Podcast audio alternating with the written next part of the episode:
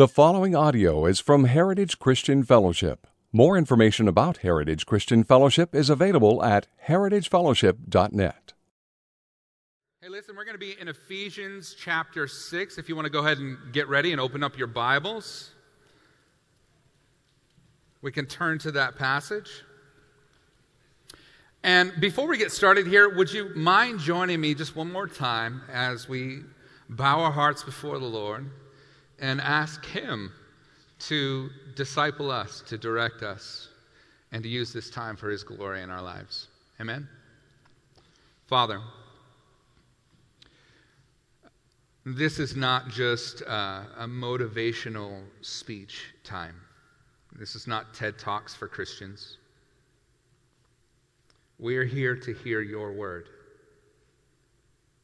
The creator of the universe who has designed life for us. And so, God, I ask that right now you would awaken our hearts by your Holy Spirit, that you would breathe life into this message, that it would strike at the heart of the needs that are represented in this room and for those who are gathered online or in the overflow. Lord, that you would nurture us with truth, that you would train us and mature us and grow us, that you might be glorified in our families. And we ask this in the name of Jesus. Amen. You know, the thing is, is that we all find meaning in the context of a story. Uh, Brene Brown, if anybody's familiar with Brene Brown, she's a fairly well known psychologist and author and researcher. And she loves to use this phrase the, the story that we tell ourselves. The story we tell ourselves. You see, the story that we tell ourselves dictates the way that we live. And Christians live within the context of the story of the gospel. That is the story of creation, fall, redemption, and restoration. And this is at the heart of what it means to make disciples of Jesus within the home.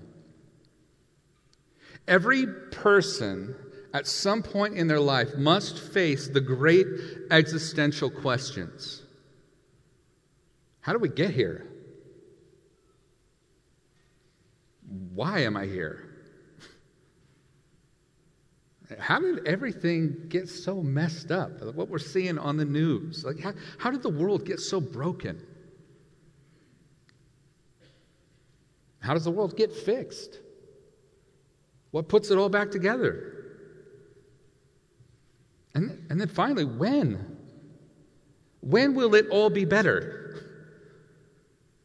Is humanity doomed to live in brokenness? Forever?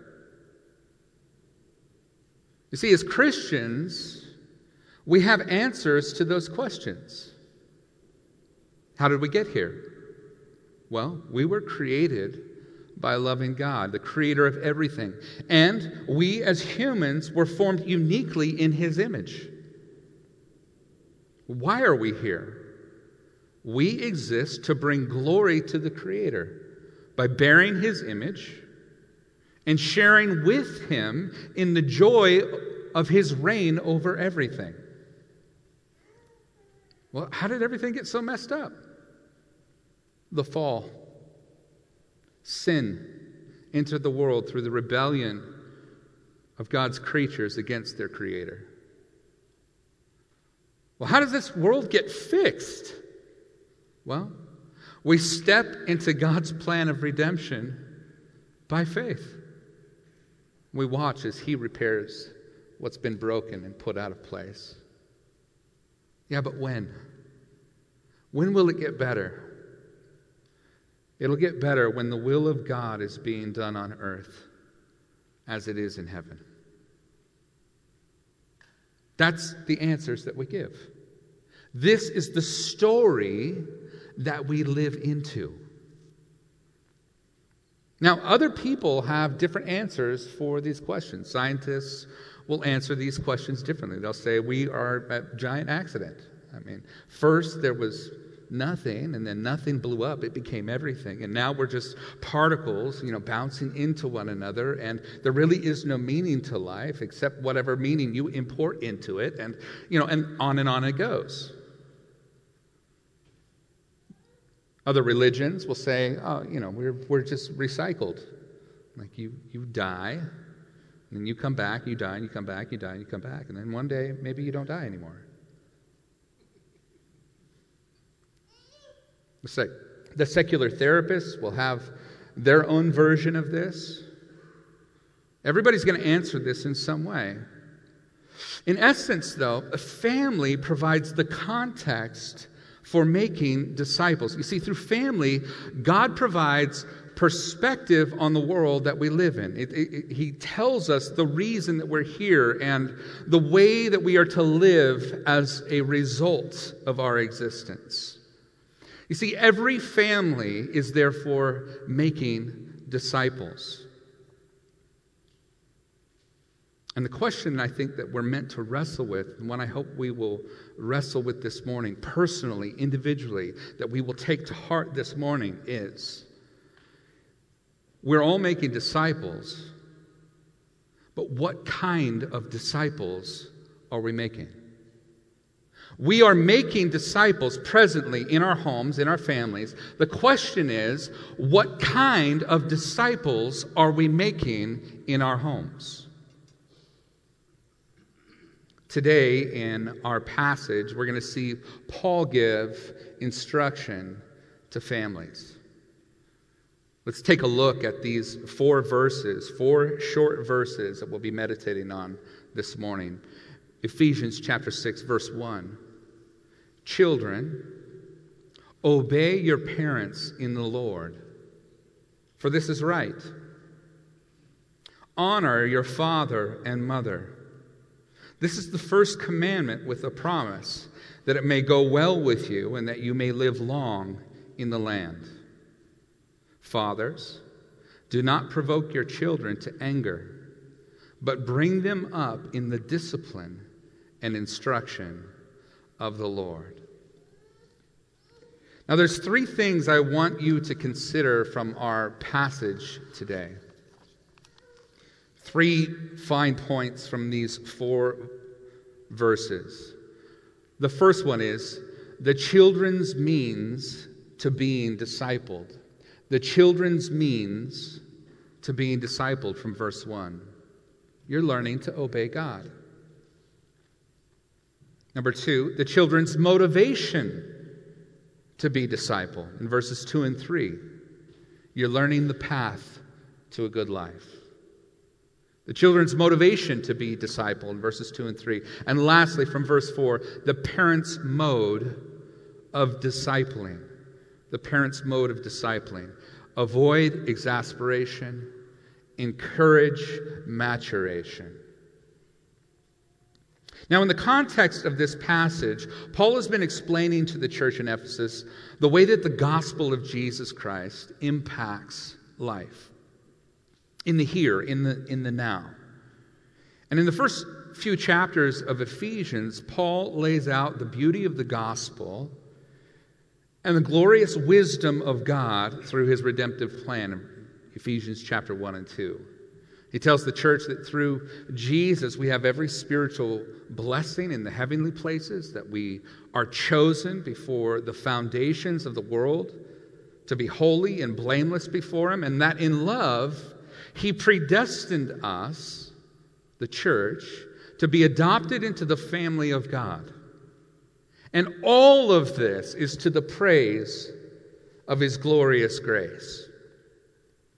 Now, Paul goes on to list the benefits that the church enjoys by being adopted into God's family. We, we enjoy redemption, forgiveness of trespasses, several other incredible gifts that are given to us through the gospel. But a key benefit, though, is the down payment God has given us of the Holy Spirit.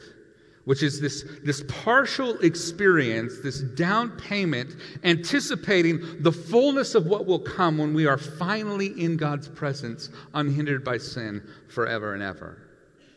And with the Holy Spirit comes power power to live and power to work as God created us to in this world. And this is, this is super important because this is the backdrop for all of the things that, that Paul will call the Ephesian church and us into as we walk in love, as we deal with relationships and family and work and spiritual warfare. We do this in the power of the Holy Spirit. Now, after this incredible description of what the gospel gives to us, Paul turns to the practical implications of how it is that the gospel calls us to live. He tells us that the gospel is lived and expressed through the way that we love others. It's, it's lived through the community of faith in chapters 4 and 5. The last part of chapter 5 tells us it's lived in the covenant of marriage. The gospel is also lived out through family in our verses today. It's lived out through the avenue of our vocation, the verses shortly following this. And it's lived out in spiritual warfare and conflict at the last part of chapter 6. Now, notice there's this logical flow to Paul's letter to the Ephesians. In our first week together, perhaps you'll remember at the beginning of the series, Love, Marriage, and Family, Pastor Paul walked us through what it means to walk in love from Ephesians chapter 5, verses 1 and 2. And, this command to walk in love is a, a general principle for all Christians everywhere to walk in love. Now, it gets applied, though, specifically, not only to the community of faith, that's the context in which Paul says it, but he applies it also to marriage, which we talked about last week. In week two, we discussed how we're to walk in love through the vehicle of marriage. And today, we're discussing how to walk in love through the vehicle of family. Now, this is important because it places priority on the marriage first before dealing with the offspring or the kids. This is an essential thing for us to understand. You see, the foundation of good parenting starts with a good relationship with mom and dad. It's the foundation of a good family. Healthy families are built on healthy marriages. Things like security, definitions of safety, of love, of grace are all defined by the relationships that we experience first in life. And when a marriage is healthy, Notice I didn't say perfect. I didn't say perfect. When a marriage is healthy, children are learning to navigate both their strengths and their weaknesses through the example of mom and dad. In addition, children are also experiencing the gospel as it is being lived out through the grace that is demonstrated between mom and dad through the unconditional love and commitment to one another, through the health of that loving relationship in the home.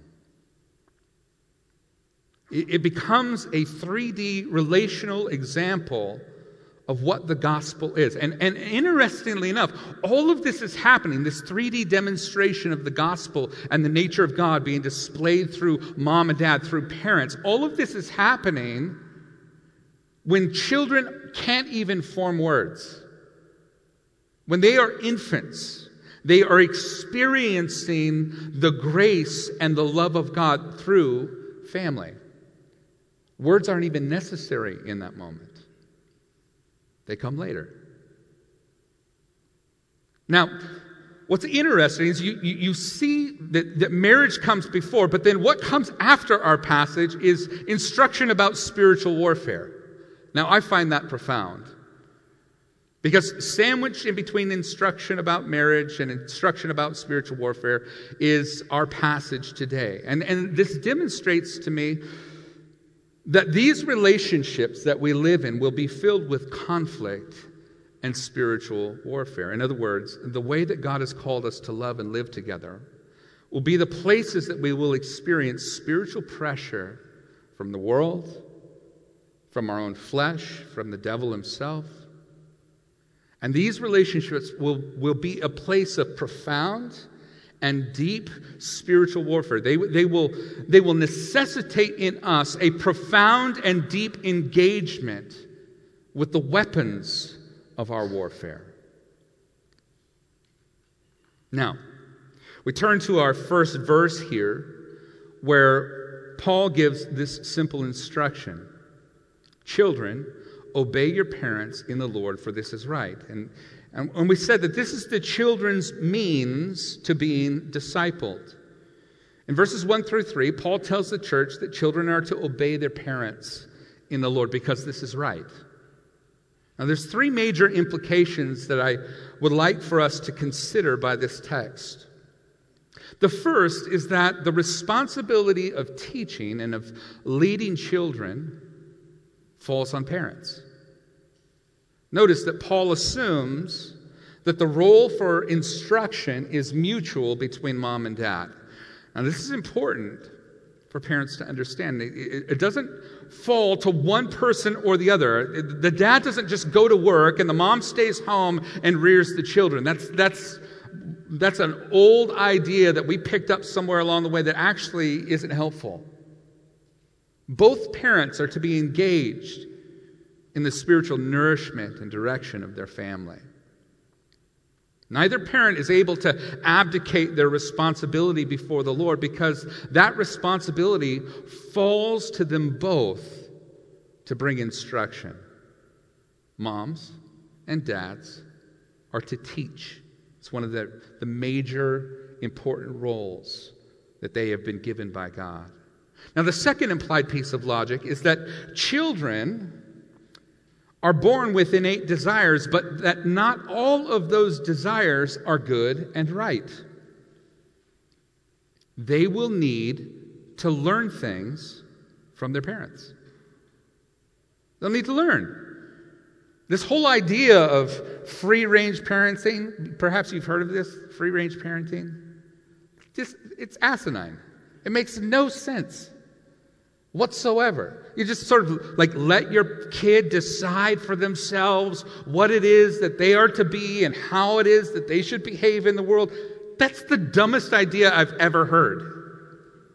It's crazy. Children need instructions. If you leave them to their own, the results will be disastrous. Now, that doesn't negate letting your kids explore the range of their effective will, right? It doesn't mean you don't let them be their own person or that you don't let them explore limits and boundaries or even fail sometimes. But you don't just turn them loose and expect that the outcome is going to be good. Their desires from birth are at war with a way that is living that pleases God. They are born into sin.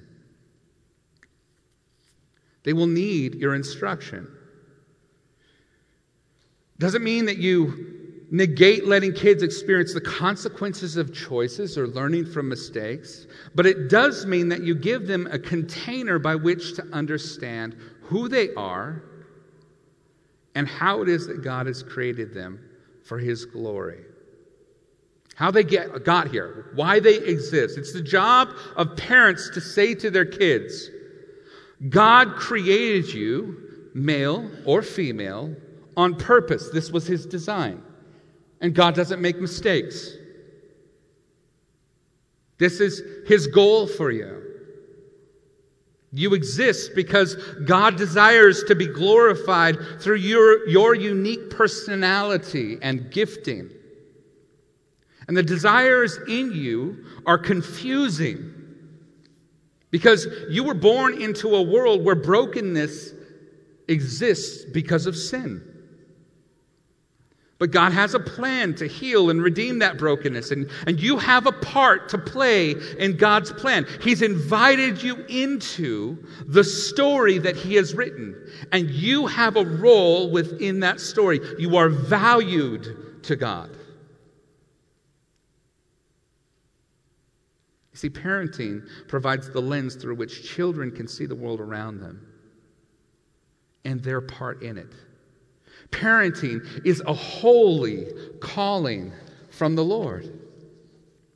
Now, the third implied piece of logic from this is that children are expected to obey parents as a part of their obedience to God. Notice he says, obey them in the Lord.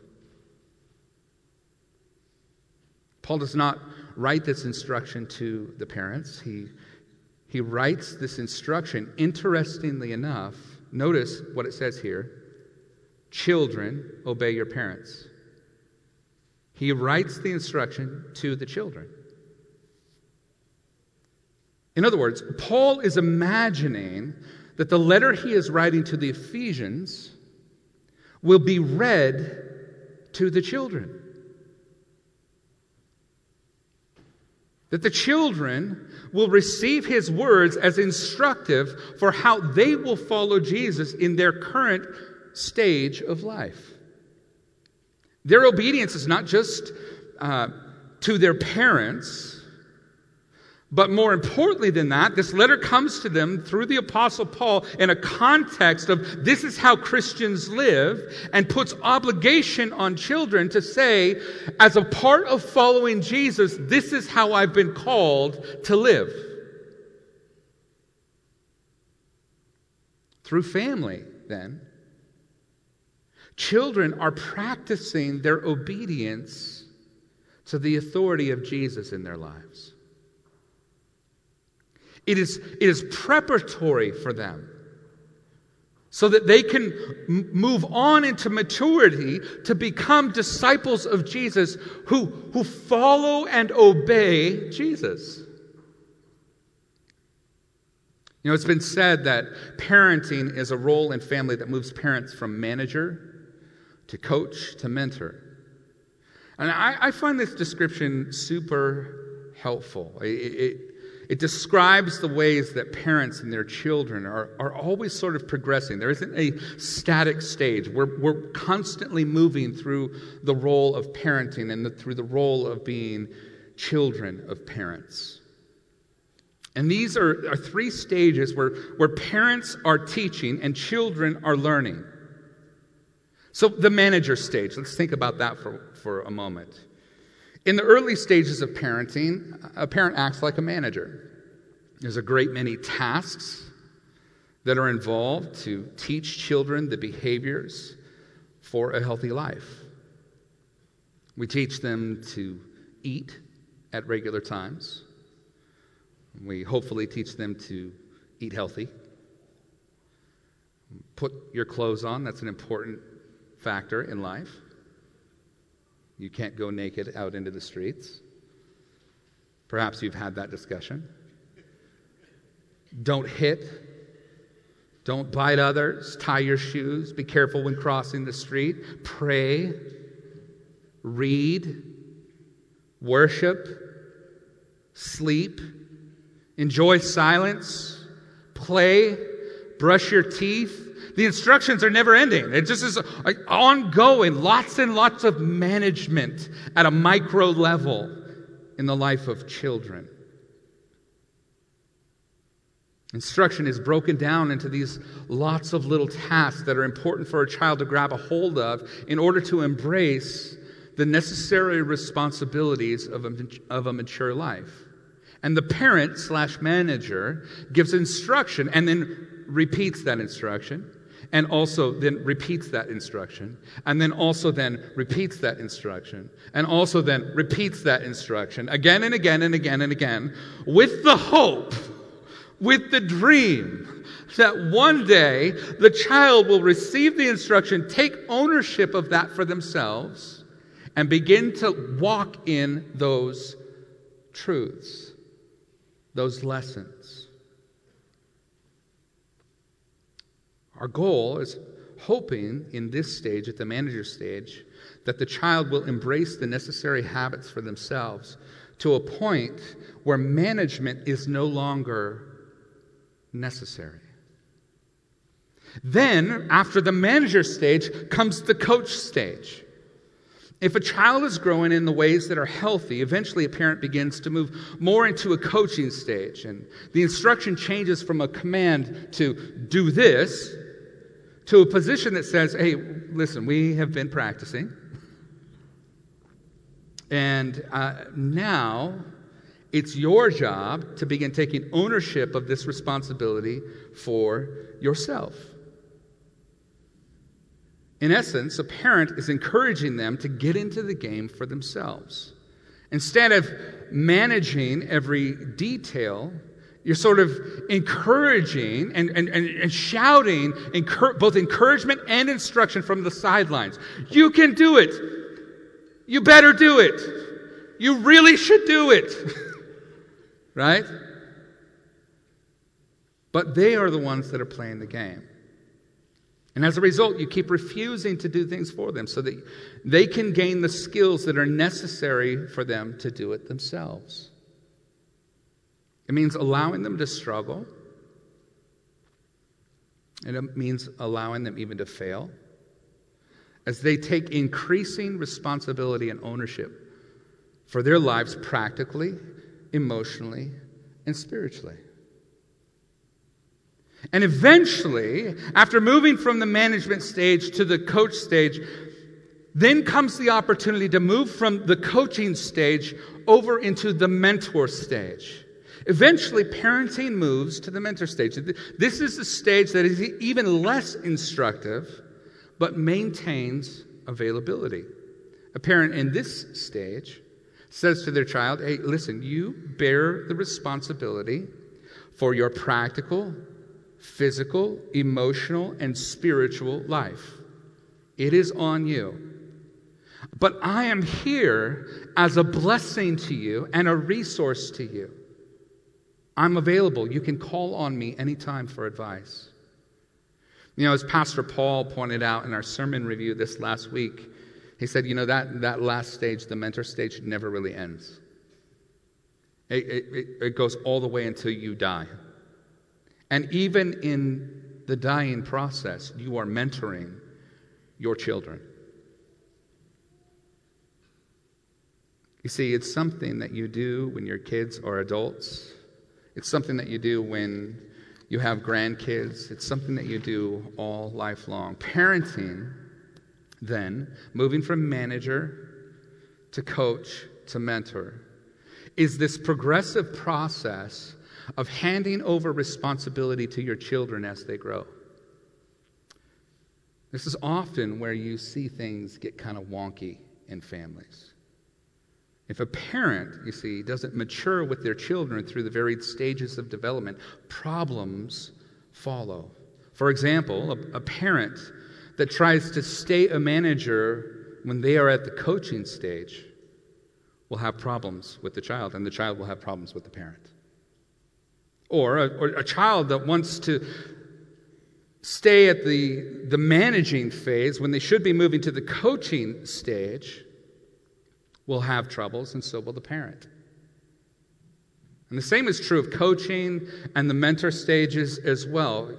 You see, for children, the goal of maturity is to become a disciple of Jesus who has learned to obey him through their experience of obeying and yield, yielding to instruction in the home. And for parents, then, the goal of parenting is to raise disciples of Jesus who know how to live in the world to the glory of God. There's this Godward motivation for children and for parents for all that takes place in the home. And to that end, Paul gives this simple instruction Obey your parents in the Lord, for this is right.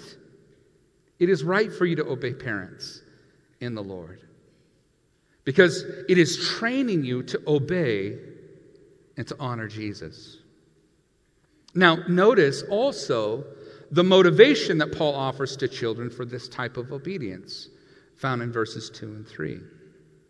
Honor your father and mother, as is the first commandment, with a promise that it may go well with you and that you may live long in the land. Now, in order for kids to understand why they should obey their parents in the Lord, Paul reaches back to the Decalogue, to the Ten Commandments. And he quotes the fifth commandment honor your father and mother, and then the, the promise that follows.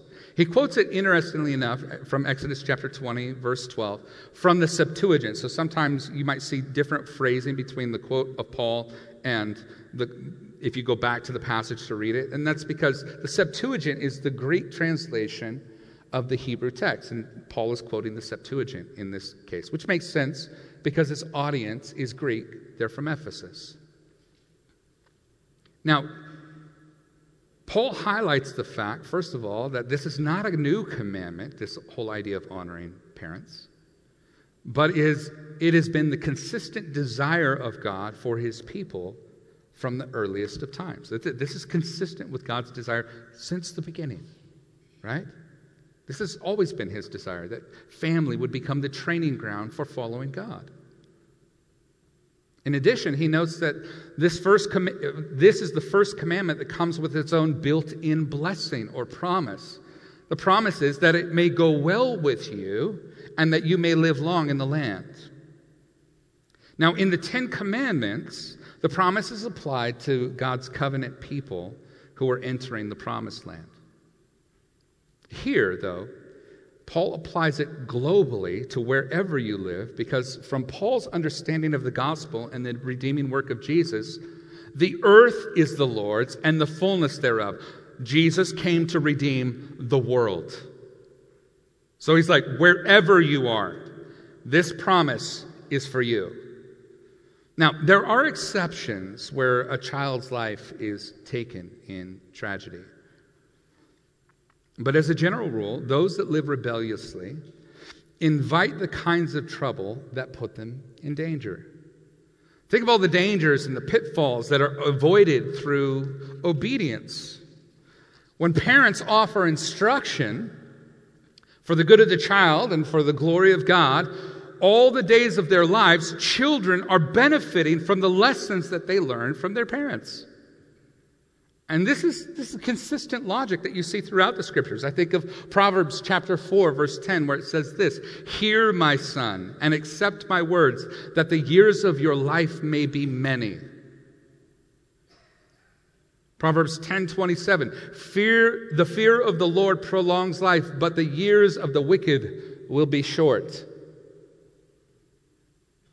The instruction of parents is for the good of children. And, this should be motivating to children. And it's also instructive to parents. Our instruction to our kids should be for the good of their lives. God wants kids to know that obedience, listen, that obedience is the path to the good life. Obedience is the path to the good life. And that his blessing is upon those that walk in it. That's the reality. Now, I can hear some of your voices in the back of my mind. Yeah, but what, what about if you had ungodly parents or abusive parenting? What about the household I grew up in with dysfunction and abuse or, or, or neglect? What about that? How do, I, how do I honor parents in the middle of that? Well, first of all, I would say that you, you have to hear the words of the psalmist in Psalm 27, verses 10 through 11. For those of you who've come from that situation, write this down Psalm 27, 10 through 11. For my father and mother have forsaken me, but the Lord will take me in. Teach me your way, O Lord, and lead me on a level path because of my enemies. You see, one of the most amazing benefits of being adopted into the family of God is that He offers to reparent us. He invites us into His family. If you come from a good example in parenting or a terrible one, God offers to step in. Notice what the psalmist says in the face of feeling abandoned by his parents. He says, Teach me your way, O Lord, and lead me on a level path. You see, one of the great journeys of growth from a family of brokenness is to learn to assess our parents by who God is rather than assessing God by the experience of our parents. In fact, you know, sometimes redemption works in reverse in families. Sometimes it is the children that encounter Christ through the gospel and they bring the gospel home. And it is the parents who get saved. It is the parents who are influenced. It is the parents who are healed through the presence of the children who grab a hold of the gospel. So, for those of you with unbelieving parents, live for the glory of God and bring the gospel home with you. Now, having said that, there's, there's still some other questions that I think are in the back of my mind. Like, like, how do we keep the command to honor our father and mother if, if, in fact, they are dishonorable? What if it's not healthy? What if it's broken? What if it's terrible? There's two ways, primarily, that I think we can obey this command. First of all, we honor them with care. We honor them with care. We recognize that we have a God given responsibility to care for the needs of our parents as they age. They preserved our lives when we couldn't do it for ourselves. And so, we are to return the favor. Now, Pastor Mitch reminded me this last week as we were discussing this passage. From, he reminded me of, of a passage from Mark's gospel where the Pharisees tried to get out of caring for the needs of their aging parents by declaring their resources as Corban or, or dedicated to the Lord. Perhaps you'll remember that teaching. They were trying to escape keeping this command by saying, Well, I dedicated all my resources to God, but so I can't give anything to you. I could still use it for myself, but I can't give it to you to help you. Right? And Jesus rebukes them in that for using man made traditions to escape this commandment. So, this commandment is for all of us.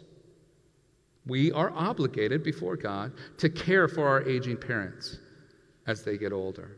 So, we, we honor them through care. Second of all, we honor them by living for the glory of God. You see, by doing so, we demonstrate that despite whatever flaws they might have as parents, we can be emotionally and spiritually healthy humans who bear God's image. Now, sometimes because of abuse or dysfunction, the only way that they get to enjoy this is at a distance. That's a reality. But we don't have to be held captive to the sins of the generations before us. We can learn from their example, even if their example is not a good one. It's an example of what not to do. So we honor them with care, and we honor them by living for the glory of God. You, mom and dad, even with all of your dysfunction, produced a human who is redemptively living for the glory of God despite all that we grew up with. It's a wonderful way to honor your parents. Now, in verse 4, Paul turns his instruction from the role of children to speak directly to fathers. Verse 4, we talked about the parent's mode of discipling. He says, Fathers, do not provoke your children to anger, but bring them up in the discipline and instruction of the Lord.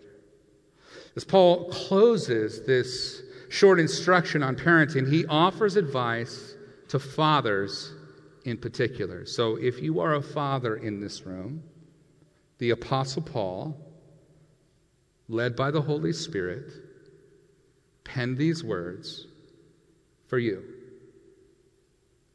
So be attentive. Listen. This is significant that he picks out fathers because it reminds us that husbands and fathers have a particular role in taking responsibility for discipline and instruction in their families.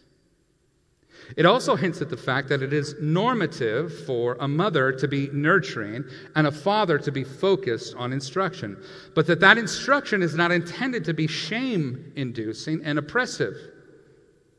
So Paul gives this warning Fathers, do not provoke your children to anger, but bring them up in the discipline and instruction of the Lord. You see, fathers, we have to eh, avoid exasperation. Avoid exasperating our children. I, I, can remember when my son was little, Elijah, he was like a, just a, a typical boy, rambunctious and crazy and climbing up the walls and full of adventure and so fun to wrestle with and be around. But then sometimes you, would wind him up or, or he would get wound up apart from your own doing.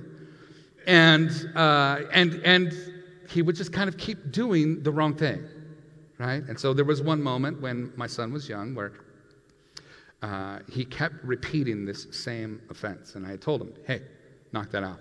Don't do that. And then I was like, hey, knock that off. Don't do it. Hey, knock it off. And then I barked at him. And I mean, I barked at him. I barked at him the way I remember my dad barking at me and feeling myself wet just a little. Right? I just jumped down on him. My wife lovingly said, Jeremy, you shouldn't do that. And I'm like, come on, babe. I mean, my dad yelled at me, right? Like, I turned out despite your opinion. a fairly well adjusted human being. I got my flaws, but, right? She's like, you, you really need to go to the Lord on this. You need to pray about this. I think you're wrong. She's told me that flat out. Like, Whatever. Right? I had no intention of seeking the Lord about that, just so you know. but later that night, I'm, I'm having a time of, of reading and devotion before the Lord. And I'm, I'm reading in the, the book of James. I, I began to read James chapter 1, verses 19 and 20, where James writes this. He says, Know this, my beloved brothers. Let every person be quick to hear and slow to speak, and slow to anger. For the anger of man does not produce the righteousness of God. Now, listen. In that moment, the Holy Spirit brought up this question in my heart Jeremy, do you want Elijah to obey you because he loves obedience and doing what's right? Or do you want him to obey you because he's afraid of dad? Real simple question, but very much to the point. I realized in that moment I was training my son. I was discipling my son. I was discipling him to do something, but not the thing that I actually wanted. I was discipling him to fear dad, discipling him to fear the authority of God in the long run. I was not discipling him to love obedience for himself.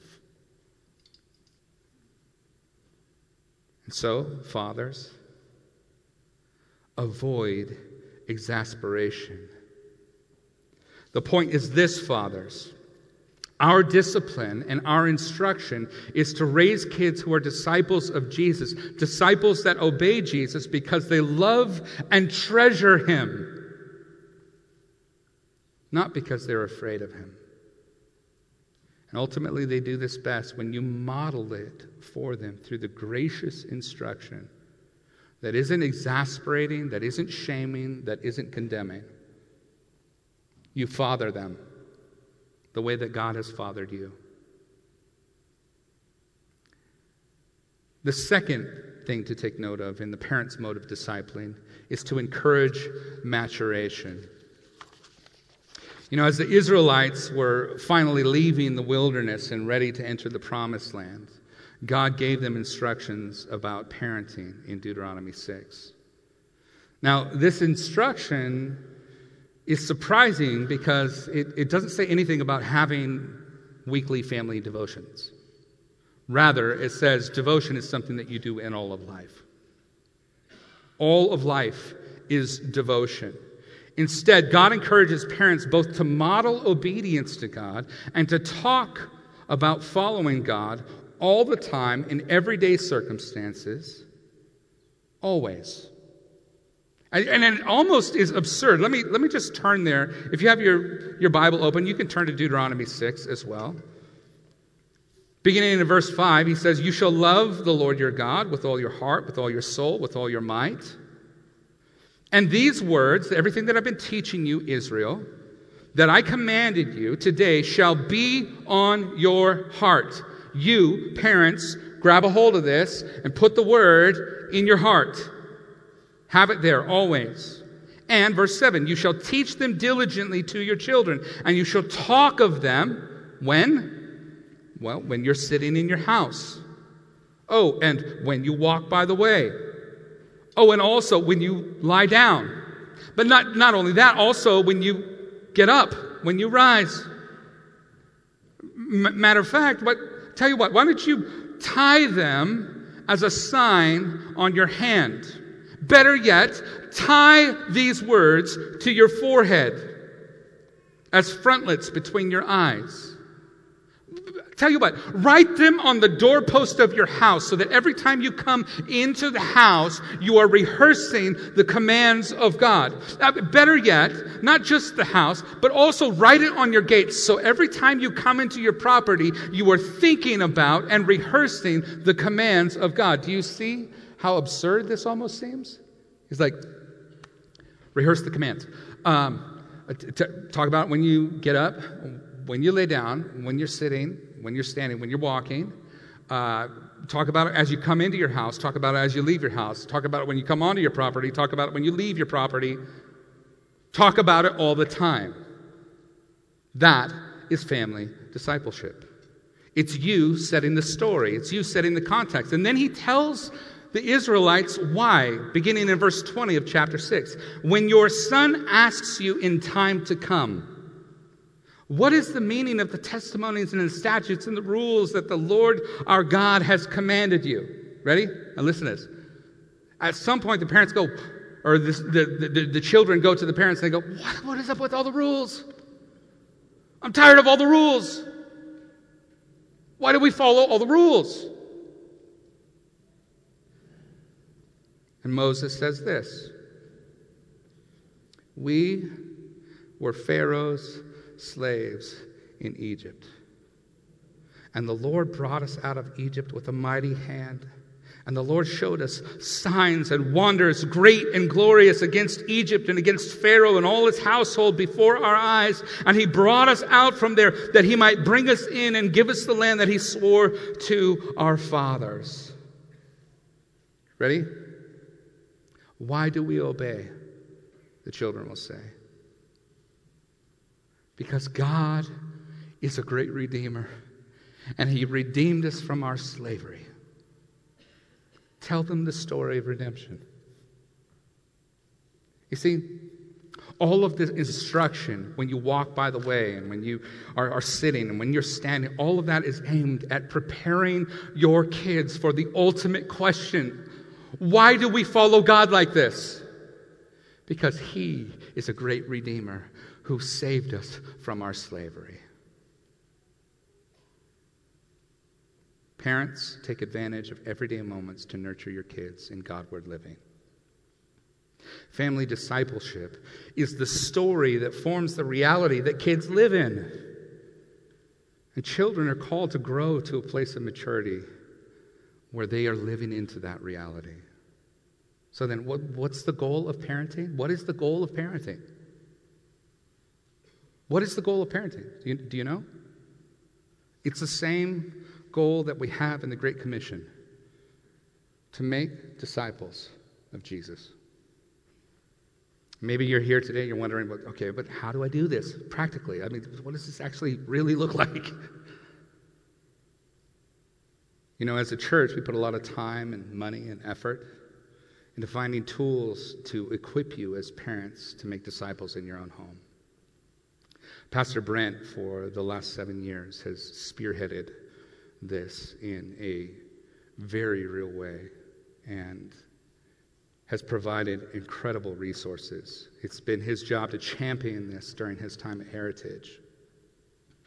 And so uh, he spearheaded the Heritage Milestones Project that helped map out six key moments in the life of a family to acknowledge in God's presence with one another, to create celebratory milestones that you pass. And you can learn more about the Milestones program on our website or at the info desk.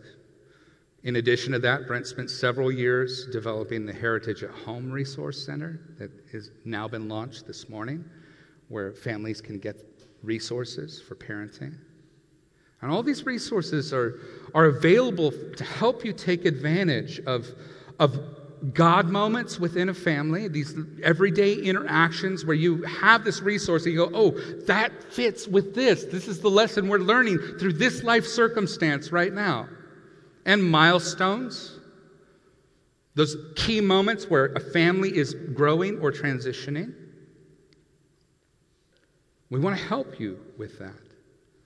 Maybe perhaps you're here this morning in a place as a parent where you're feeling defeated or like maybe you failed. And to that, I want to offer four final encouragements to you. The first one grow. Four encouragements for you as a parent. The first one grow. Grow as a parent. Listen, it is never too late to change. I don't care if your kids are adults, it is never too late to change. Study what it means to be a parent, get better at it. Share your own growth story with your kids. It's okay to tell them, hey, uh, this is something I'm currently learning as your mom or dad. I didn't know this stuff before. I'm, I'm figuring it out as I go. I'm building the plane while we fly it. Welcome aboard. Right? You know, another fantastic resource for you to continue to nurture growth is the Right Now Media Library. If you haven't gotten signed up for that, we purchased that subscription for our church. And there is an, an amazing library of resources, and there's a whole kids section. If you've got little kids, the kids, there's worship on there for kids. There's all kinds of Bible instruction videos. Fantastic resource for families. But get better at parenting, grow. Second encouragement repent, share your weakness, model gospel living, and being receptive to conviction from the Holy Spirit. And when you fail, show your kids that the grace of God is something that we depend on all throughout life and that you can run to Jesus for forgiveness anytime you blow it. Third thing, embrace suffering. There will be many inconveniences in parenting. How many of you have discovered that? Lots of inconveniences in parenting. Embrace all that God is offering you through those moments. Fourth thing, walk in grace. You see, living in constant condemnation of yourself or your kids is like microdosing poison in your home. A key part of demonstrating the gospel to your kids is applying the gospel to your life and to theirs.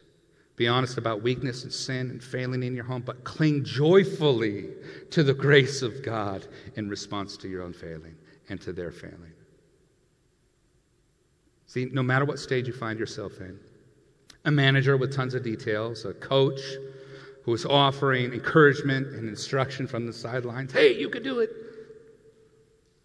A mentor who is cheering your kids on and always available for counsel. No matter what parenting situation you find yourself in, you're a single parent, you're co parenting with a previous spouse, your, your, your children have been adopted, or you're the parent, or, or, or uh, you're the parent of a prodigal. Listen, God longs to empower you by the Holy Spirit to make disciples of all nations, starting with the relationships closest to you. Amen. Would you pray with me? Father, thank you so much for your encouragement to us in family today. As we close out this series, Lord, I am keenly aware of how easy it is after hearing a, a, a message about marriage or parenting, family, uh, to be hyper focused on, on all of our failings. But Lord, I pray that by your Spirit, instead of causing us to be hyper focused on our failings, that you will help us to be hyper focused on all that you've called us to be. That we would joyfully step into areas of growth, that we would acknowledge our weaknesses, our sin, and our failing, and that we would joyfully embrace the path of repentance that leads us back to you and to the gospel. Keep shaping us. Let our homes be a praise to your name. And we ask this